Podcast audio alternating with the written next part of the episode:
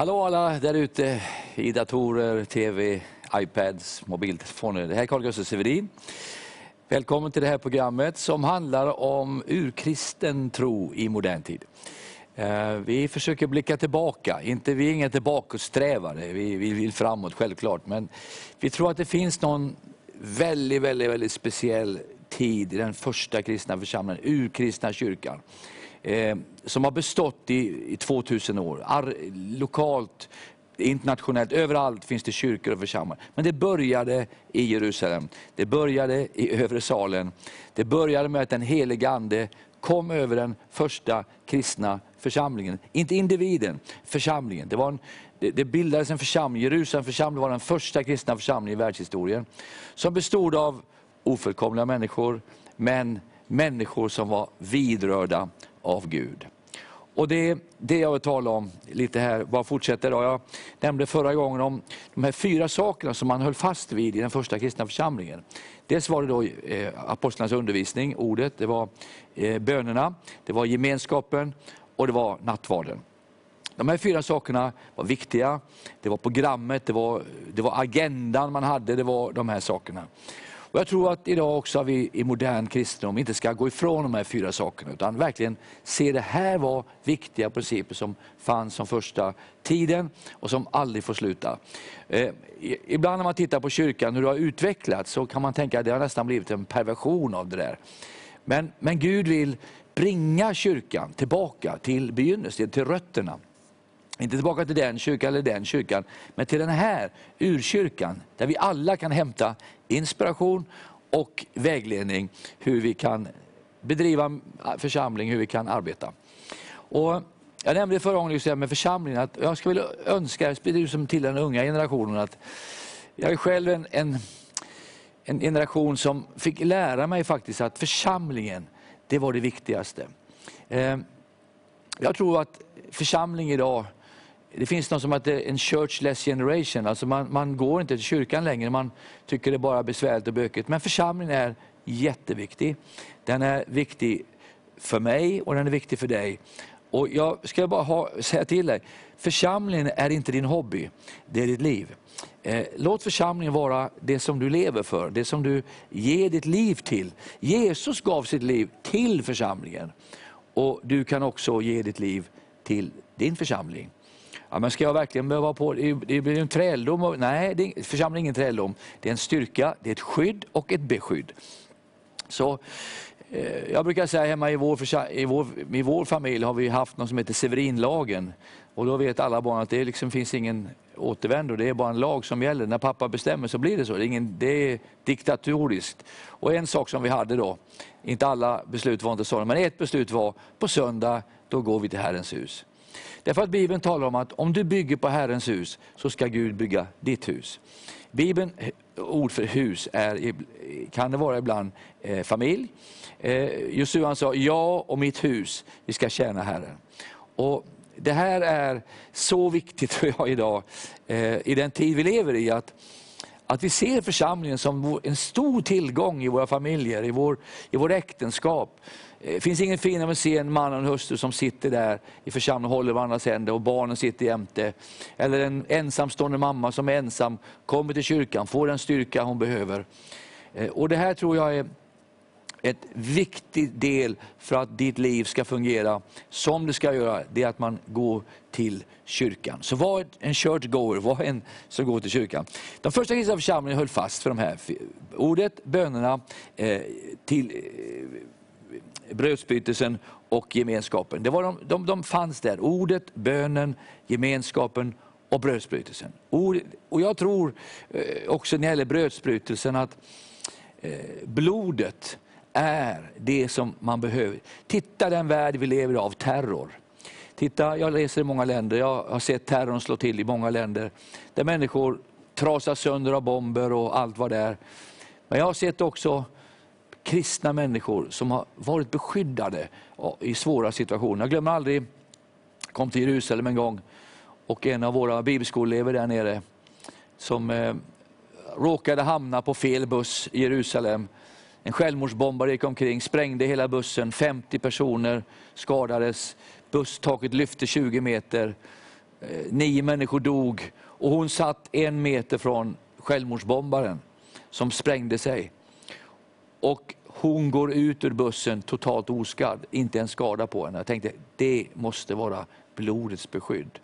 Vi har någonting i försoningen, vi har någonting med Jesu blod som vi behöver idag. Jag tror att den 91 salmen inte är en psalm nu, lyssna på mig nu, inte är en psalm som är ett poem som ska hänga på väggen. Ett poem som ska hänga, ja det är en vacker psalm, utan det är en yttersta tidens psalm. Ett ord från himlen. Och därför var ordet viktigt för de första kristna och jag tror att ord idag är viktigt för oss. Psalm 91. Eh, de judiska rabbinerna de säger så här att om du har fruktan, om du är rädd, läs psalm 91 tre gånger om dagen. Den som sitter under högstes beskärm och vilar under en allsmäktig skugga, han säger, eh, att en tillflykt på en Gud jag förtröstar. Och under hans vingar ska du finna tillskydd, beskydd. Och jag tror det här, det är någonting som alla kristna behöver idag. Vi lever i en farlig värld, vi lever i en farlig tid, men vi, behöver, vi lever med en Gud som beskyddar oss. Och därför tänker jag ofta på nattvarden när jag går. Tänk att få proklamera när jag kommer till kyrkan, Jesus dog för mig och hans beskydd är min. Tänk på när dödsängeln gick om Egypten. Alla familjer som hade strukit blod på dörrposten, de var beskyddade. Jag tror det finns beskydd i Gud. Låt oss aldrig sluta att tro på det. Komma in lite mer på det här. för att det första, jag brukar säga att det finns fem grundpelare i, i, det, i den första kristna som man alltid gjorde. Och en del har vi redan talat om. Och det första det är då ordet.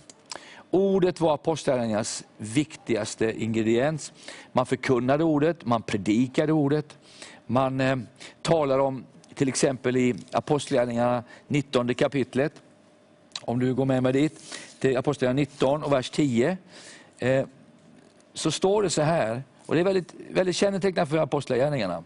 Det står så här, detta pågick under två år, för att alla som bodde i Asien, judar och greker, fick höra Herrens ord. Wow! Alltså de hade en bibelskola här, i eh, Paulus, och, och, och där fick de höra Herrens ord. Och det gick ut över hela Asien, så spreds ordet. Och sedan om du går vidare till den 20 versen i samma kapitel, så möter vi någonting fantastiskt här då. Och det är att Paulus säger så här, på detta sätt, på detta sätt, detta sätt hade ordet genom Herrens kraft framgång och visade sin styrka. Styrka, alltså ordet hade styrka. Ordet hade framgång. Inte evangelisten, inte Paulus hade framgång, ordet hade framgång. Alltså I Apostlagärningarna så är det inte en idolkultur, stjärnkultur, utan det är människor som är smorda av Gud, som tror på Guds ord. Eh, Jesus begränsade inte till några få, han sa dessa tecken ska åtfölja dem som tror. Det vill säga var och en som tror på Herrens ord. Vi vet till exempel i Apostlagärningarna 4 att eh, man, man bad för de första kristna förkunnarna att de skulle frimodigt förkunna Herrens ord. Ber du för din pastor att han ska frimodigt förkunna ditt ord, sitt ord. Ber du att, kritisera dem inte, utan be för dem istället. O Herre, smörj min pastor att han förkunnar frimodigt Herrens ord. Han behöver dina förböner, han behöver förkunna ordet frimodigt. Så ordet är, ofta är det så här vet du, när man när man är sjuk till exempel så brukar jag säga, försök att hitta ett ord på att du, du ska, att du ska bli frisk. Hitta ett ord, hitta ett ord, hitta ett löfte i Bibeln. Och det är ofta så man får, man får bära det här ordet själv, men till slut, vet du vad som händer? Så börjar ordet att bära dig. Ordet bär dig där du går fram. Jag är övertygad om att Ibland kan du tycka att det kanske låter lite barnsligt att säga det här, men, men att tro på ordet, att ordet är bättre, starkare än känslorna. Det har större kraft än dina svängningar upp och ner i humöret. Oavsett hur det känns, så kan vi säga, nej men ordet säger. Ordet är så här. När jag flög flygplan för ett antal, känns som tusen år sedan nu, jag är pilot och Ibland när vi flög i dåligt väder, så när vi flög i snöstormar och, Och man såg ingenting utanför fönsterrutan i flygplanet. Så sa alltid min flygare, fokusera på det centrala, sa han, nämligen horisontgyrot. Och när du tittar på det så vet du att planet går, står så här, det står inte så, det står så, det går rakt fram och det sjunker eller höjs. Bör du titta ut och så kommer dina känslor i din hjärna att, gå, att spela ett spratt och du tror att planet lutar fast det ligger så här. Titta tillbaka till gyrot. Och jag tänkte precis likadant är det med livet.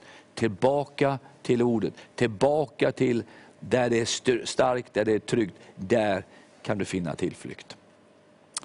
Eh, glömmer aldrig, det här känns också väldigt länge sedan jag var gång på en resa i, i Ryssland i en stad som heter Ufa. En, eh, en plats som ligger borta i Sibirien. Jag var egentligen inte i Ufa, jag kom, jag kom dit, men jag var i en annan som Tjelabin, så vi skulle flyga till Moskva. Flög ett gammalt ryskt flygplan som bara finns i Ryssland. Det finns bara sådana flygplan i Ryssland. Men vi flög det här planet. Och det, var, det hette Jakolev 42, tror jag det heter. Tupolev 42. Och det var, det var dags för att begravas det planet, det kändes när man klev in i det. Men vi åkte i alla fall och vi tog av.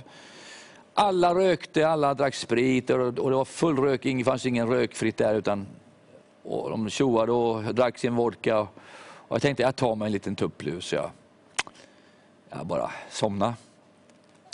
Och, eh, efter en kvart vaknade jag igen och att ingen drack vodka längre. Ingen hade eh, höll på liksom och, och skratta, utan alla var tysta. En del grät. Flygvärdinnan satt jämte där och, vi, och jag tänkte, vad, vad, är det med henne nu då? Sitter hon där? Och, ingen servering kvar. Och jag tänkte, vad, vad har hänt? Då sa eh, pastorn, ja när du har sovit här så har det varit en brand i planet här. Det har brunnit. Har det brunnit? Så. Ja, flickan som satt jämte mig, hon ryska, hon, hon grät. Och tänkte, jaha, nu sitter vi här ja. Och jag är själv pilot så jag började lyssna på en av motorerna och hörde en gå så här. Så, så dog den. Men vi har en till, så hörde jag den gå, um, dum. Så dog den. Och nu förstod jag, även om vi hade en liten hjälpmotor på topp, att vi kommer inte kunna flyga till Moskva. Vi kommer behöva nödlanda i Sibirien, någonstans ute i skogen. Och jag vet inte var. Så vi Helt plötsligt så började planet svänga så här och så dök det bara rakt ner. Och då fattade jag. Då fattade jag. Nu sjunker vi. Och då tänkte jag så här, är det här den sista dagen i mitt liv? Är det idag jag ska dö? Det var en verkligen märklig känsla. Jag bara minns när jag tänker, oj, jag har betalat livförsäkring hemma. Och vi har, vad ska det gå med barn? Jag har fyra barn. Femte nyfött barn. Och hur ska det gå med Monica? Och till och med hann jag tänka, vad ska de säga på min begravning? Kan du tänka dig? Det, det, man hinner tänka hur mycket som helst med sekunder. Tills jag plötsligt bara hör inom mig. Nu kanske du tänker så här, varför trodde du inte på Gud? Ja, sitt själv där ska du säga, det är inte så jättelätt att sitta i ett plan och man vet att det ska störta. Men då hör jag inom mig så här, Carl Gustav, vad tänker du på? Vad tänker du på? Och eh, så här, jag tänker på kanske komma hem till dig. Då. Nej, men öppna din bibel, sa han. Och så öppnade jag till psalm 91. Och denna underbara psalm, Guds ord kom till mig så här bara, lyste rakt in. Och så hör jag, den som sitter under den högstes beskärm, den som vilar under den Allsmäktiges skugga. Han säger, i Herren har jag mitt tillflykt, mitt skydd, min Gud på vilken jag förtröstar. Och står det, och under hans vingar ska du finna tillflykt. Du, jag, du kände jag helt plötsligt, ordet började bära mig. Om de här planet inte vingarna funkar, så har Gud vingar som är starkare än det här flygplanet. Om du tänkte, om du bara visste vad glad jag blev när jag kände den där dagen. Och jag frågade Gud, kommer jag att överleva och hur går det med de andra? Då hörde jag bara, nej alla, jag hörde på ryska, allt kommer att gå väl. Så jag vände mig till den flickan som satt och grät och sa, du behöver inte gråta mer nu. Varför då, sa hon. Jag, jag har precis talat med Gud. Och då sa hon till mig, vad sa han? Jag sa att allt kommer att gå väl. Och så ser jag den här lilla flickan bara lyfta sina händer och säga, slava bogo, betyder prisat vare Gud. Hon hade fått trygghet i Gud. Hon hade fått beskydd i Gud. Hon visste nu att nu går allt bra. Jag vänder mig till pastorn. Ska inte du predika nu så alla är väldigt öppna för evangeliet? Här. Nej, det går inte. Jag håller på att bekänna alla mina synder, sa pastorn. Okay. Men när vi landade efter 45 minuter, så gick jag in till piloterna och de var alldeles genomsvetta. Jag tackade dem, i och med att jag själv är pilot, så jag, vilket bra jobb ni gjorde. Och, ja, såg, och de förstod, jag förstod att det hade sett illa ut. De hade nästan störtat på vägen ner i en liten stad som heter Ufa, där vi hamnade. Som faktiskt min farmor bodde i under första världskriget, hon var sjuksköterska där. Jag har alltid velat komma dit, det var lite ovanligt att komma dit på, men nu kom vi. Men vi är där och så kommer en finsk affärsman. Han var inte med på det planet, han talade svenska, så han på bruten finska. Och från Ericsson mobiltelefoner så sa han, hörde du det? Sa han. Jag tror Herren var nog med dig. Sa han. Ja, jag tror det också. Herren var med mig. Men det var någonting som bar. Och så kom en affärsman från Holland, så han var med på planet. Han sa, jag fattar inte det här, men jag, det verkar som att vi kände att det var troende människor med på planet. Ja, sa det var troende människor med på planet. Vi, vi bad till Gud, vi fick ett ord, jag berättade alltihop. Och då sa han, det var det jag tänkte, det måste ha funnits människor med tro på Gud här. Det var inte vår tro som räddade oss, men det var ett ord som kom till oss precis där. Att jag ska bära dig, jag är med dig.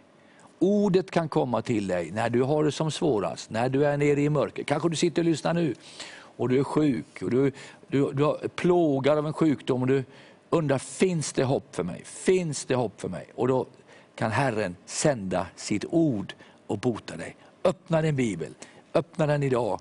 Hitta ett löfte som talar om din situation. Du kanske är i en ekonomisk svårighet. Öppna ordet. Låt ordet tränga in i ditt liv och du kommer märka ordet kommer att bära dig på sina armar. Tänk på lärjungarna när de var i båten. Ute och det stormade på vattnet. Jesus låg och sov i båten. På en kudde står det. Vet du, det är det som är det underbara. Jesus hade sagt redan på morgonen, vi ska åka över till andra sidan. Och låt mig bara säga det, om Jesus har sagt sitt ord, vi ska åka över på andra sidan, och han är i båten, då kan du inte sjunka, du kan inte misslyckas. Ändå började det storma och lärjungarna var förtvivlade. De frågade, Herre, vi förgås, det går inte det här längre. Hur ska det gå för oss? Men då kommer Herrens ord så starkt och så underbart till, till lärjungarna. Och så säger, så säger Jesus så här, tig var stilla. Han, det vill säga, han talade Herrens ord. Han proklamerade Herrens ord. Det som han hade sagt kommer att ske. Och då står det, på den engelska översättningen står det så här, jag tycker det är så härligt. And the wind ran out of breath. Vinden tappade andan. Vinden släppte sitt grepp och det blev alldeles stilla. Och Det är precis det som händer där du tar Guds ord i din mun och du proklamerar ut Herrens ord med din mun. Då kommer ordet, då kommer ordet att verka. Vi sjöng för många år sedan en sång som Ordet verkar mäktigt i mig. Börja och våga och proklamera ut Guds löften, proklamera ut Herrens ord i din livssituation, där du är kanske har fått ett budskap, ett tråkigt budskap från läkarna att det finns inget hopp för dig, allt är över. Och som en, en gammal läkare i vår församling, hon var 70 år, hon var med på ett team en gång. Så sa hon så här, jag har varit läkare hela mitt liv och nu har jag fått en sjukdom som när jag läser mina läkarböcker säger att jag kommer bli förlamad och sitta i rullstol.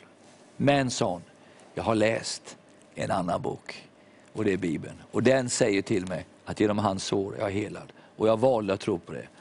Och jag har sett henne komma, den här gamla systern i många år till kyrkan. Hon sitter inte i rullstol, hon går.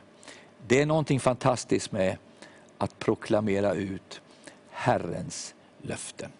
Så ordet, det finns och verkar mäktigt i dig. Så låt Herrens ord växa i dig. Låt det skjuta upp i dig, låt det bli starkare i dig. Det var de första kristna de ägnade sig åt. Kommer du ihåg den här stunden när, när det var matbrist i den första kristna församlingen? Och pastorerna där, Petrus och Johannes, och de, de höll på att dela ut mat till alla änkorna och, alla, och det, var, det var bråk och det var alltså ofullkomliga människor. Men då säger de så här, vi måste dra oss sidan så vi kan vara i bönen och ordets tjänst. Och det där är så viktigt för dig som förkunnare, att jag aldrig glömmer det. Vi kan bli fyllda av aktiviteter, vi kan bli fyllda av alla möjliga grejer.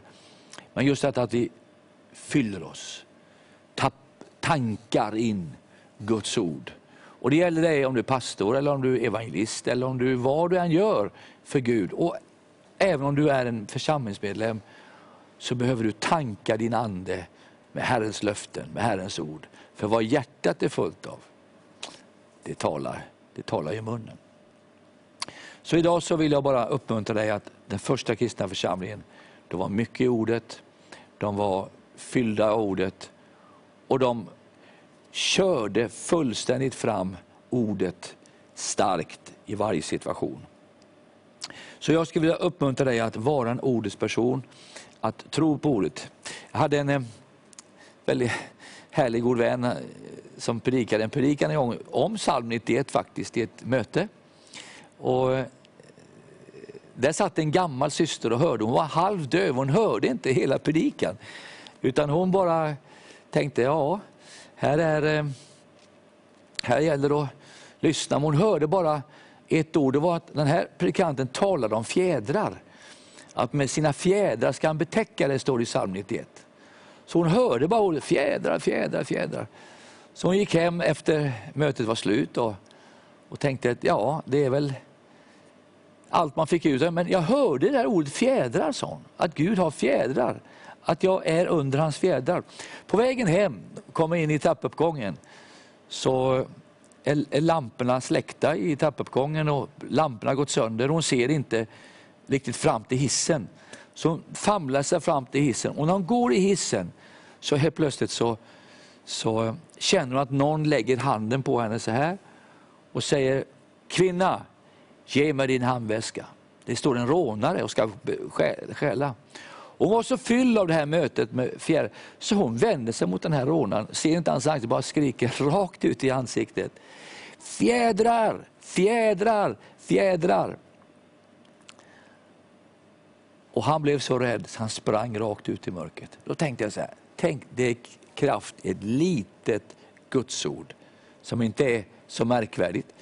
Eh, Ordet fjädrar, men det är kraftigt i litet. Då tänker jag så här, hur mycket mer kraft ska det inte vara då i en bibelvers, i ett bibelkapitel som du fyller dig med dag efter dag, varje dag kan göra det. Det här var de första kristna gjorde. Om du går till Apostlagärningarna 13, men vi går mot avslutet, vi ska fortsätta nästa gång tala mer om det här, om, om de fem grundpelarna. Men den första är ordet och den kommer alltid vara ordet. Men Apostlagärningarna 13 och 5 så står det så här. De kom till Salamis och predikade Guds ord i judarnas synagogor. De hade också med sig Johannes som medhjälpare. I den sjunde versen så står det, och han höll sig till landshövding Sergius Paulus som var förståndig man. Denne kallade till sig barnen och, sa, barnen och, sa, och ville höra Guds ord. Och i den 44 versen i samma kapitel så står det talas om står det så här, följande sabbat samlades nästan hela staden för att höra Guds ord. Wow! Tänk dig när hela din stad samlas för att höra Guds ord. Vi går inte till kyrkan bara för att vi får, får gemenskap, vi går för att höra Herrens ord. Herrens ord är närvarande i det här programmet just nu. Jag bara känner att jag talar här, att det finns kraft i ordet. Du är här, du kanske lyssnar här nu. Du sitter vid din iPad, din TV och du hör Herrens ord. Och du vet att din situation är omöjlig. Du vet att det du går igenom nu är kanske det svåraste du har någon gång gått igenom. Men jag bara säger från Herren till dig, Herrens ord bär inga bojor. Herrens ord kan sätta dig fri. Herrens löften, så många de är. Det finns ett ord för varje situation i ditt liv och just nu kan du uppleva det. Herre, jag ber för varenda person som just nu lyssnar. Rör dem, Herre, vid ditt ord. i Jesu namn. Amen. Härligt att träffa dig. Vi ses igen om en vecka. Gud välsigne dig.